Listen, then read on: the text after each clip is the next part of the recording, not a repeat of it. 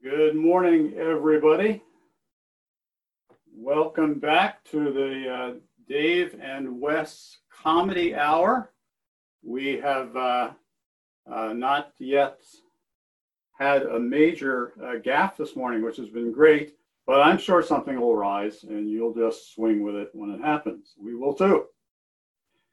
Hey, some of you are reading along in our uh, study in Job, and uh, this week we have a pretty good chunk that we're looking at. Hope you had a chance to read it, Job 8 through 14.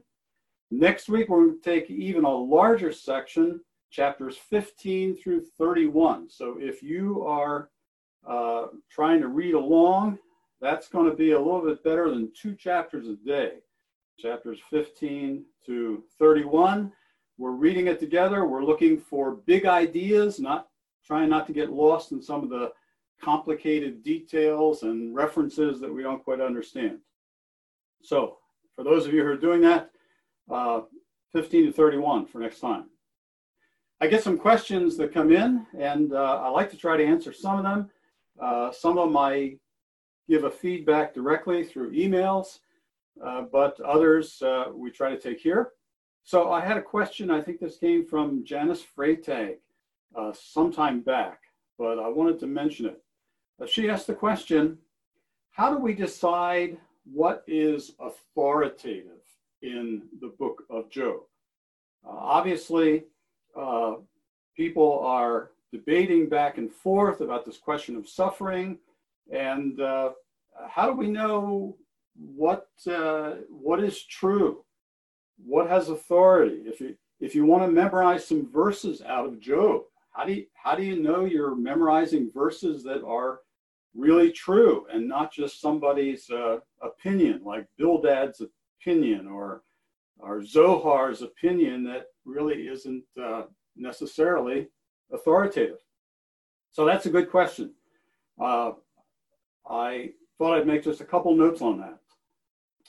And uh, the first is this I think that it's important as we try to understand Job that we understand it within the larger canon, the larger collection of biblical books, the larger story.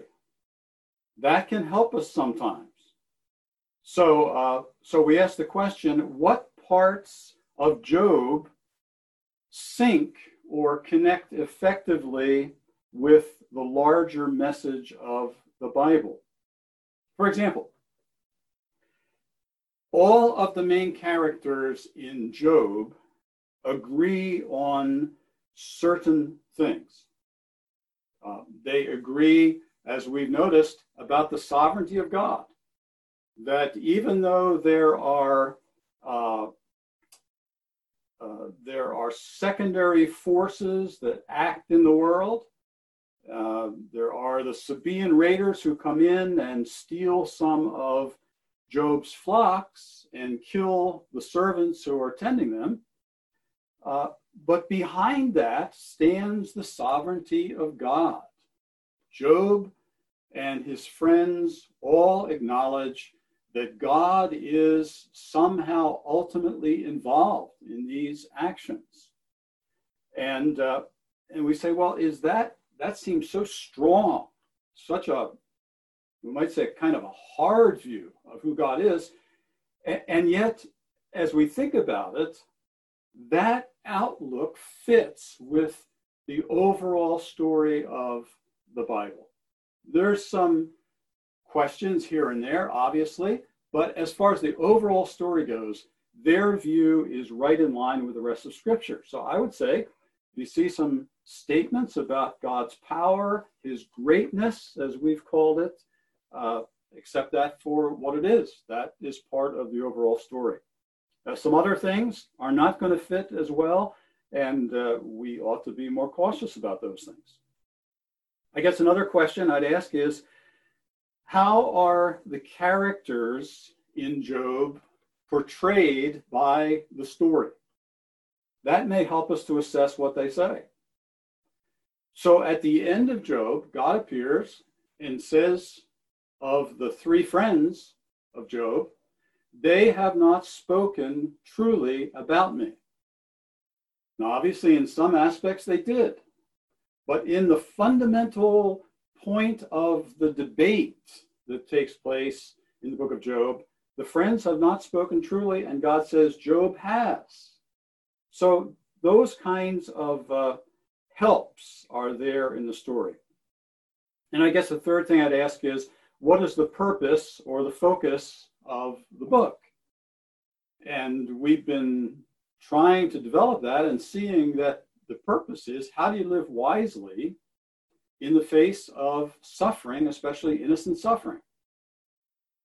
Uh, there are other things that Job references or that different people say that uh, I don't think we have to endorse. All right? So, some of the references to uh, the universe, what, what the scholars call cosmology, the way the world is or the way it's formed. Uh, we find as we read Job that there's mention of the pillars of the earth, uh, suggesting that somehow the earth is supported on pillars. Well, we know that this was uh, an ancient view of the structure of the universe, and it shows up in Job. I don't think that we are required by Job to somehow assume that that's the way the earth is. Our scientific knowledge is different from their view of the world, but we say to ourselves, you know, that's not the purpose or the focus of Job. So those are a couple questions that I ask myself in trying to answer uh, Janice's uh, significant question. You may have other thoughts about that as well, and uh, I'd be glad to see any suggestions you have if you want to send them to me. All right, so where have we been? Uh, we have joined an ancient discussion of the wise. Uh, we have uh, placed ourselves in this group of people that are reflected behind this story of Job who are concerned with knowing how to live God's way in God's world. And Job, you might say, is the, uh, the most difficult challenge to that question how ought we to live? Because it takes up this question of suffering, particularly the question of innocent suffering.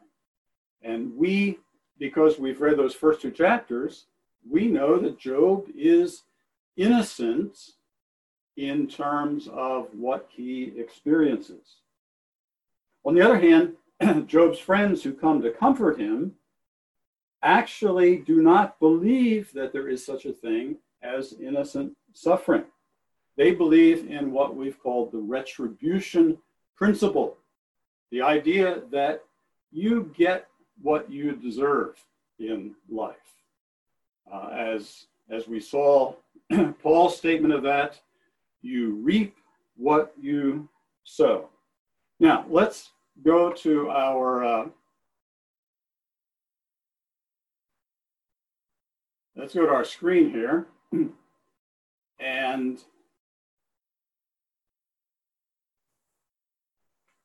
take a look at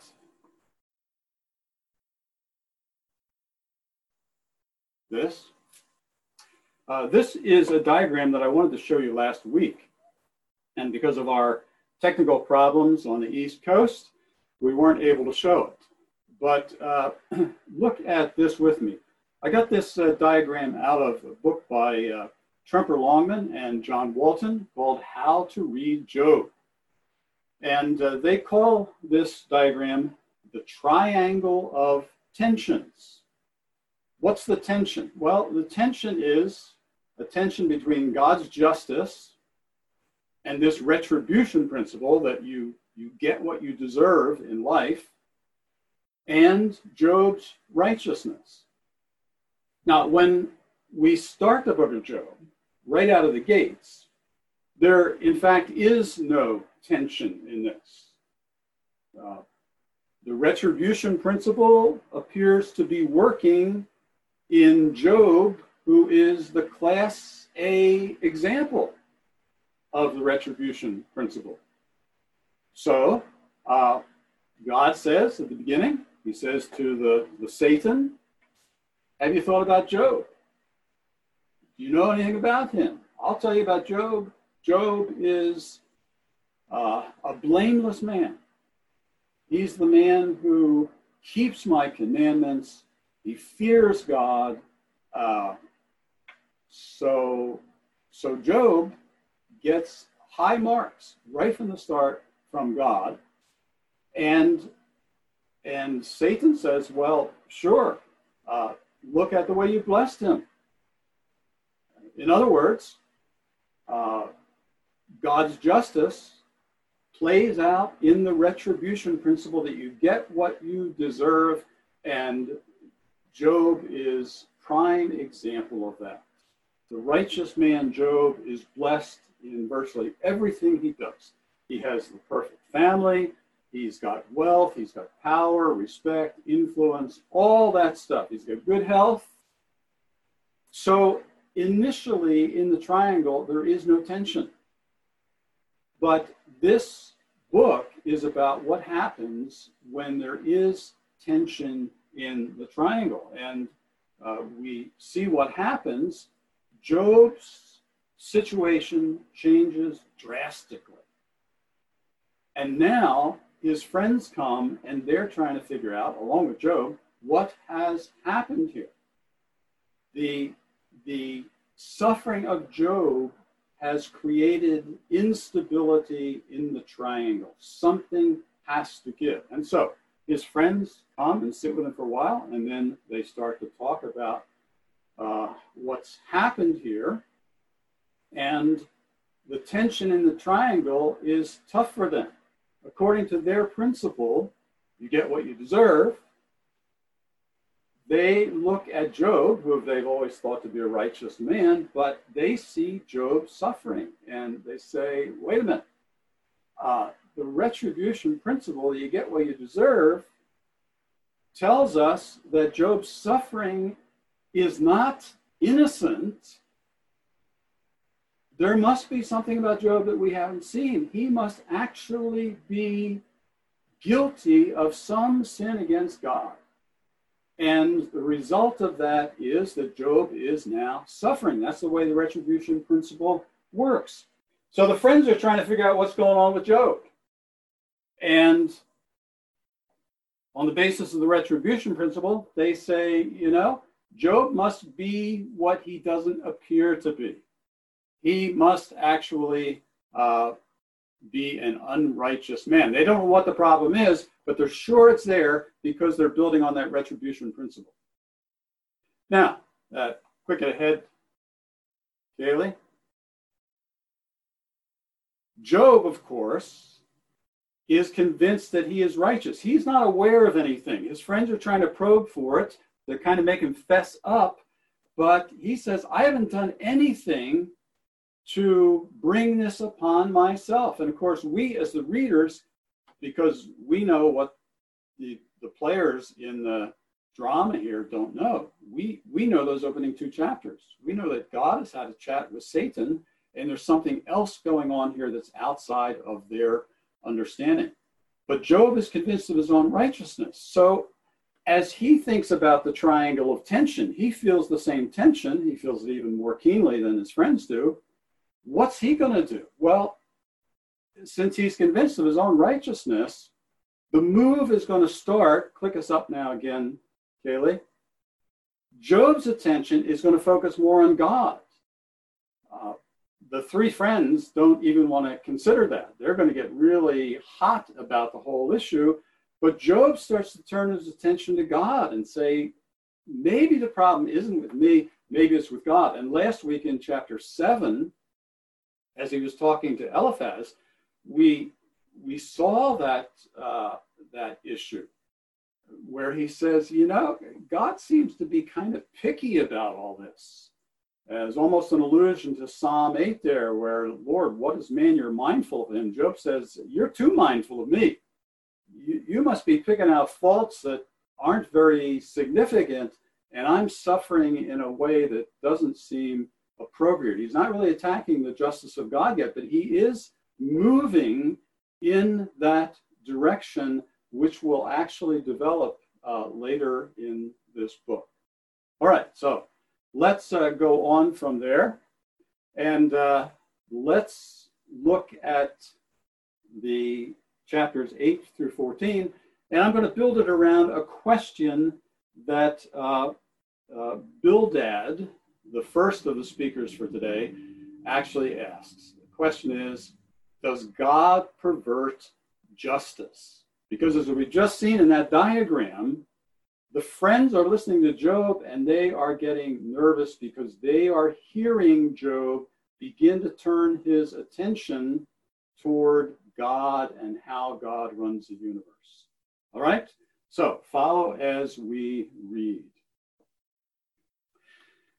Then Bildad the Shuhite replied, and you know, it reminds me of an old uh, Sunday school uh, joke that we used to circulate when I was a kid. Uh, who's the shortest man in the Bible? And uh, it's not Zacchaeus, it is Bildad the shoe Shuhite. So sorry for that, but uh, I'm reverting to my childhood. So, Bildad says, How long will you say such things? Your words are a blustering wind. Does God pervert justice? Does the Almighty pervert what is right? When your children sinned against him, he gave them over to the penalty of their sin. But if you will seek God earnestly and plead with the Almighty, if you are pure and upright, and even now, he will rouse himself on your behalf and restore you to your prosperous state.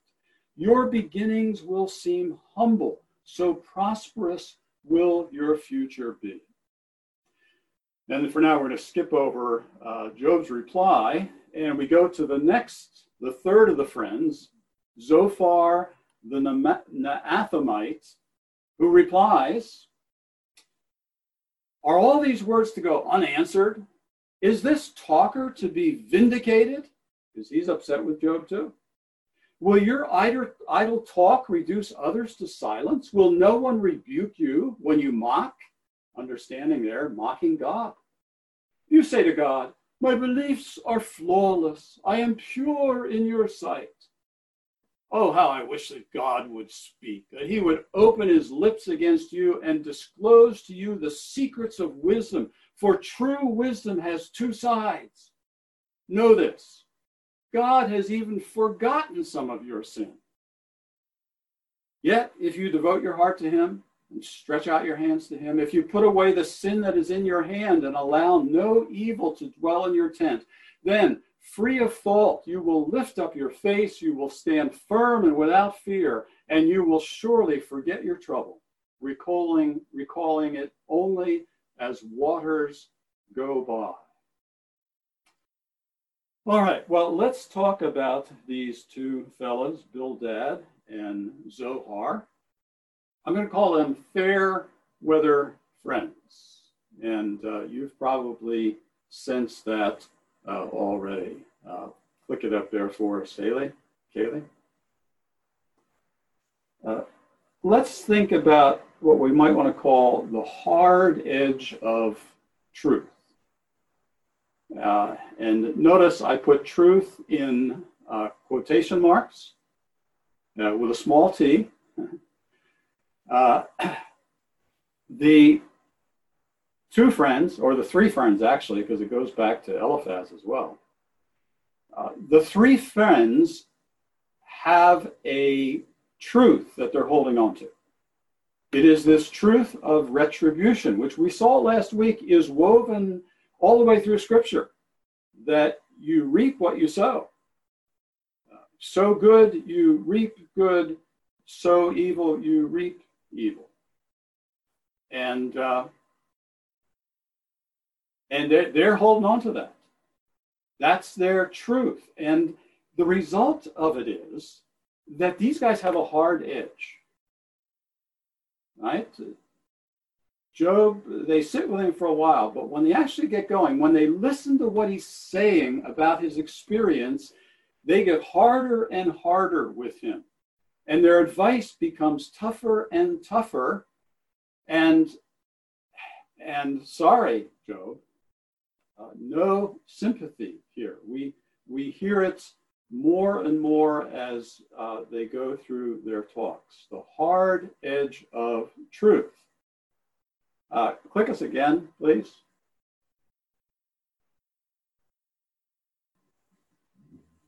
Here's the thing about this kind of truth uh, it actually misrepresents the truth. That is truth with a capital T. Uh, their retribution principle gets a part of the truth about living God's way in God's world, but it doesn't get the whole truth. And very obviously, here, part of the truth it doesn't get is it doesn't get Job's experience. They think they have a read on what's happening with Job, but the fact is they have missed it. And in the end, because of their hard edge, small t truth, they do a disservice not only to their friend Job, but they do a disservice to God. Because God is going to appear at the end of Job and say concerning the three friends, they have not spoken correctly about me. Now, friends, I think we need to uh, reflect on this. Not a lot this morning. This is this one's worth taking away with you. Uh, an awareness, which I think Job pushes us to, that our human perspective, even when we think we're wrestling with the truth and that we know the truth, our perspective remains a finite, limited, human understanding of the broader truth, which is the truth of God.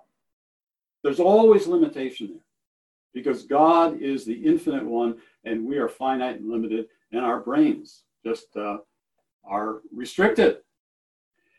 And so when we deal with the big questions, it's important for us to do so with a heavy dose of humility that constantly comes back and checks ourselves to say, you know, is there more here than I might see, or certainly more than I might understand? If we don't do that, we end up being hard edged Christians. And unfortunately, one of the struggles we're having in Western culture today is that Christians are regarded as hard edged people. And uh, we're seen as being, uh, what do we say, touchy. And the fact is, there's much truth, small t truth, I guess, but there's a lot of truth in that. And I think part of it comes from Christians who take their limited understanding of the truth of God and assume that they have got capital T truth. And in doing so, they think that they necessarily speak for God on all kinds of circumstances that they really don't speak for God. And it hurts the ministry of the gospel, and it often hurts people within our own churches because we've got that hard edge and they, they can feel it. Quick as again. What happens is with this hard edge that uh, it results, among other things, in false charges and exaggerated charges against Job. His friends are supposed to be there to comfort him, but in the end, they don't give any comfort at all. They make his suffering worse because they're not able to really deal what he, with what he says. And uh, you see these exaggerated charges. This is what tends to happen. They get over the top in uh, what they say about Job. And so, Bildad, I mean, get this you're supposed to comfort people. What does he say? In chapter 8 Does God pervert justice? Does the Almighty pervert what is right? When your children sinned against him, he gave them over to the penalty of their sin. Now, that's quite a move, isn't it? Not only is he going to be saying to Job, uh, Job, you know, you're suffering, so you obviously sinned, even though we don't know what that sin is. Now he's taking it a step further. He said, Job, you know, you lost 10 of your kids. And the retribution principle here tells me that they must have sinned as well. And God has given them over to the penalty of their sin. This is extraordinary in somebody that's trying to help someone else. Exaggerated charges. And then we get, I, I love this guy, Zophar, uh, and the way he talks about it. Uh, he says, chapter 11, verse 6 Know this, Job, God has even forgotten some of your sin. You are such a big sinner that God had to do all this to you. And, and in spite of that, he's forgotten some of your sins. So we got exaggerated charges. Now, what's, what's prompting these guys? Click us again, please. Well, I think at root is they are afraid. What are they afraid of? There's an interesting verse back in chapter six that we didn't have time to look at last week, but I've been reflecting on it for a while. Chapter six, verse 21. Job says to his, to his friend Eliphaz, Now you too have proved to be of no help. You see something dreadful and you are afraid. What is it that they see that makes them afraid? Uh, probably most commentators would say that what they see is Job. They see his circumstances and they're saying to themselves, oh, I sure hope this doesn't happen to me. Now, that, that's a possibility, I suppose. What I suspect is that there's something more involved here. That when Job says, You see something and you are afraid, I think Job may be talking about that triangle of tension that we looked at. Uh, and, and the way this retribution principle stands for these three friends. I mean, that is their groundwork, that's their foundation. That's, that's what gives them the hard edge of truth. That's how they evaluate the world, even this difficult question of suffering. And Job, by his protestations of innocence, and his turning of the attention toward God is threatening their foundation. And they are afraid. They have to get angry at Job. They have to exaggerate the charges against him. They have to be very sure that they've got the right read on things because if not, it means they've got to go back to the groundwork and reevaluate an awful lot of what they thought about the world. They are afraid. And then finally, click us again. They have a simple solution. And this runs, this runs through what the three friends advise from Eliphaz last week right to uh, chapter 31 next week. Uh, they've got one simple solution God is angry with you, you've sinned, and therefore what you need to do is to repent. Uh, us again, please. As a, here's just one example uh, from a later chapter. And this is Eliphaz. He says, If you return to the Almighty, you will be restored. If you remove wickedness far from your tent. The assumption is you've done something wrong, Job, and the solution is to repent. That idea of turning back to God that's the fundamental notion of repenting. Click us again, please. You remember a diagram we've used many times here. Uh, repentance is about a U turn. Repent. Now, uh, is repentance a good thing? Yes, absolutely, it's a good thing. Uh, do we virtually all need, in one way or another, at some place in our lives, to repent? Absolutely. Is repentance then always the solution to the things we face? Answer no. That's too simple an approach to life. That's exactly what these guys are doing. You're in trouble, Job. It must be your fault. The solution to that is to repent, to turn back to God, and then God will make everything right again. Well, the problem with that message is it does not fit Job's situation. They don't know that. They're guessing, although they they don't think it's a guess. They think it's just plain, simple, on the face of life. But the reality is, we as the readers who have overheard the discussion between the Satan and God Himself, we know that that is not a true analysis. We know that is not Job's solution. That's the problem with fair weather friends. That's the problem with the hard edge of truth. All right, let's go and look at a bit more then at what Job says in response to these fellows. Then Job replied to Bildad, Indeed, I know that this is true. And I think he's referring to the basic principle that that uh, God is just. That's what they're upset with. They hear him questioning that. So Job says, I know that this is true, but how can mere mortals prove their innocence before God?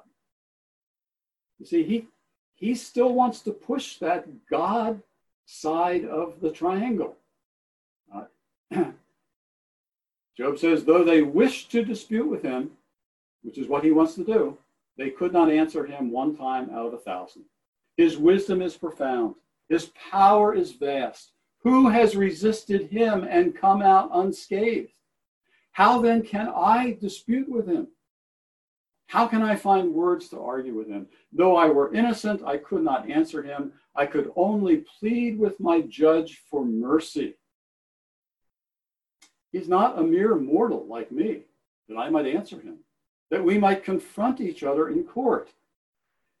If only there were someone to mediate between us, someone to bring us together, someone to remove God's rod from me so that his terror would frighten me no more. Then I would speak up without fear of him. But as it is now, as it now stands with me, I cannot. And then he says to uh, Zophar, My eyes have seen all this, my ears have under- heard and understood it. What you know, I also know. I am not inferior to you. He senses that they've been talking down to him, which they have. I'm not inferior to you, but I desire to speak to the Almighty and to argue my case with God. You, however, smear me with lies. You are worthless physicians, all of you. If only you would be altogether silent. For you, that would be wisdom. Only grant me these two things, God, and then I will not hide from you. Withdraw your hand far from me and stop frightening me with your terrors. If only you would hide me in the grave and conceal me till your anger has passed. If only you would set a time and then remember me. If someone dies, will they live again? All the days of my hard service, I will wait for my renewal to come. You will call, and I will answer you. You will long for the creature your hands have made. Surely then you will count my steps, but not to keep track of my sin. My offenses will be sealed up in a bag. You will cover over my sin. So let's think about Job's reply to these uh, hard edged guys. First, give us a click there, Kaylee. First part of Job's response is interesting here. He's, he's focusing on this God side of the triangle. He's got questions about God, he's got questions for God. And what he proposes is this bold step. He wants a court date. God is the judge of all the earth. And, and Job says, in fact, okay, I'd like to come and talk with the judge. I'd like to put my case before him. And as we go through the rest of this book, we'll see that uh, right up until the end, when he actually he actually gets what he asks for, he gets the day in court. But right up until that time, he with with greater emphasis all the time, he wants to come and have a talk with God about what has happened to him. But uh, he also wants a mediator to do that, or at least he recognizes that a mediator would be helpful. This is a remarkable passage in Job. Uh, his reflection on the character of God. Uh, for, for Job, we saw this back in the beginning of our study. For Job, God is great. Fact, for all of his friends, God is great. He is majestic, he's powerful, he's sovereign. And Job is pretty honest with himself to say, you know, I'd like a court date. I'd like to talk with God and know what He would tell me to explain all this. I'd like to know why. But if I just go directly into God's presence, the infinite, power, powerful, sovereign, majestic God, and I come before Him in my weakness and finiteness, I won't be able to speak. There's a, uh, a striking passage uh, where Job even says, you know what? If I come into his presence directly like that, I'll end up condemning myself. So he's very aware of this divine human distinction and the great gap that's there. So he comes up with this idea of a mediator. He said, you know, if, if I could just have someone to come into court with me who would bring us together, who would keep away God's fear from me so that I could think clearly and speak clearly. Uh, someone to bring us together, then I'd be able to talk, then I'd be able to have that conversation. Now, it, it's a an obvious thing, I guess, that we go through the book of Job and we come to the end, and Job gets his day in court, and things go exactly as Job feared they would, although it turns out to be good for him. But it's exactly what he thinks is going to happen. He gets in the presence of God and he doesn't know what to say. He says, I repent. There's no mediator for Job. There's no one who can get in there and bring about some kind of an equal conversation. But Job sees the need for. It. Now, if if you're a, a Christian listening to this, I, I'm sure you're thinking ahead in the biblical story, and you realize that further down in the biblical story, that that's exactly what God Himself provides not just for Job, but for all of us who desire to seek God and come into his presence. Specifically, uh, the Apostle Paul has a statement about this. Kaylee, if you give us that next screen. 1 Timothy 2 5. There is one God and one mediator between God and mankind. This is the man Christ Jesus. This is the part of the story that Job uh, doesn't know anything about. He's too early on in the story. He's on, you might say, he's on the wrong side of the cross. But those of us who are on the other side of the cross, downstream, we have this understanding that what Job sensed the need for is exactly what God has provided in sending his son Jesus, who is the God man, who is the one who can stand between us in our weakness, our sinfulness, our finiteness, and the majestic, powerful, infinite God. Jesus comes in between, and particularly he comes in between us through his cross and his resurrection. He lays down his life. He deals completely, not just with great sins, but small sins, with all sins, so that we can come with freedom, with lack of fear, into the presence of God. So it's an extraordinary statement that Job, Job makes there about the importance of a mediator, but he doesn't get one. Next screen. Then the other thing that stands out in this section and continues through the rest of the book is the concern that Job has to find God. This, this story, from Job's perspective, is about pursuing God. God has disappeared on him. That's the way he feels. So his questions are Where is God? What is happening to me? And why is this happening to me? Notice his question is not, How can I get out from under this suffering?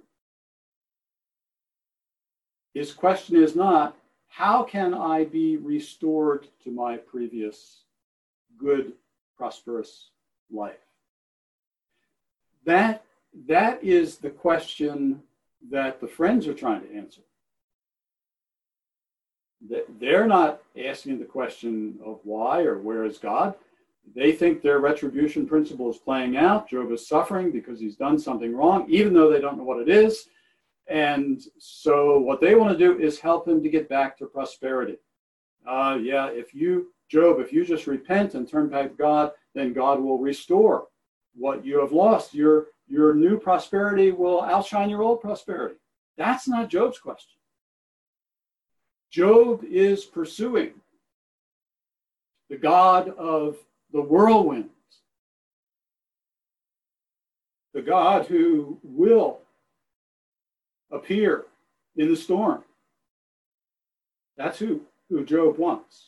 Next slide, please. And so you get within Job's speeches uh, this alternation between hope and despair.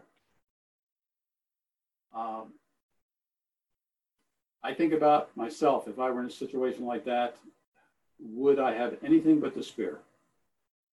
Would I just be totally hopeless? That would make a lot of sense to me. But but see, with Job, you get this alternation. There's a lot of despair. He curses the day that he was born. He wishes that he would die. Even in the chapters for today, he, he has some allusion to that, that God would just free me from all of this. Let take my life. But in the midst of that despair, there are statements of hope that are uh, quite remarkable. And uh, click us again, Kaylee, please. This, this verse in verse four, in chapter 14, verse 15, is uh, just strikes me very powerful. He says, You will call, and I will answer you. You will long for the creature your hands have made.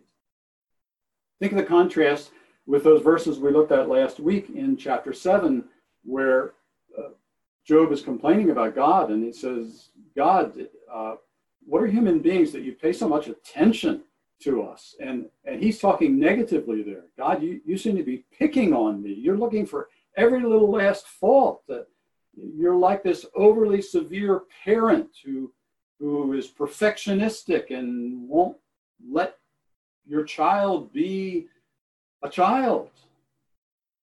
But this is a very different statement now at the end of 14. You will call, I will answer you. You will long for the creature your hands have made. You, the creator, delight in what you have made. And I believe that one day I will experience your delight once again. It's quite remarkable. And we're going to see some other comments like that later on as we study Job. So let's summarize. First, Job still believes that God is great and God is good. That's where he started. As far as I can see, he still believes that. Certainly he believes that God is great. He's got some questions about the goodness of God and why this all has happened to him, but he hasn't given it up. That last uh, statement from chapter 14 that we just read is proof of that, I think.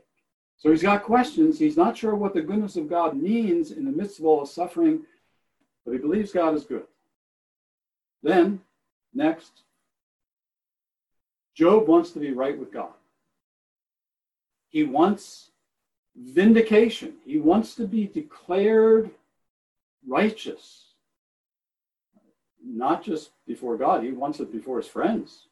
He says, You guys have been lying about me. You don't know what's really going on in my life. You don't want to understand. You're afraid of what you're seeing because it calls into question your view of what the truth is. But he wants vindication. And uh, in the end, that is what he's going to get. And then finally, Job wants a vital personal relationship with God. What strikes me as uh, so important about this, this man is that he goes into and through this intense suffering, knowing that he's innocent and, and through it all, he's seeking God. He wants to speak with God. He wants to know God more deeply. This is quite remarkable, especially because there are many people in the world who suffer, and some of them suffer uh, innocently. We know that. Job tells us that. But when they experience that suffering, they don't just have questions about what God is doing. They make the determination God is not worthy of my worship. He's not worthy that I should seek him, that I should pursue a relationship with him, and they turn away. And uh, they may even come to the point of denying that God exists. Some, some atheism is the outgrowth of that kind of an experience. So Job stands to us as this model of someone who says, beyond my suffering, beyond the losses I've experienced, the thing that I do not want to lose is a relationship with God. And I will pursue that at all costs, even though I may not understand everything that is happening. And we're going to see how Job continues to pursue God right to the end. So I hope you can join us next week. And uh, I'm sure we'll have at least one more uh, technological glitch that uh, we can entertain you with. Uh, for that, you'll have to just wait expectantly. Uh, let me uh, pray a blessing from Numbers chapter 6 upon you for this week, and uh, then we'll say goodbye. So, Aaron's blessing on the people of Israel, take it to your own heart. The Lord bless you and keep you. The Lord make his face shine upon you and be gracious unto you. The Lord turn his face toward you and give you peace. Amen.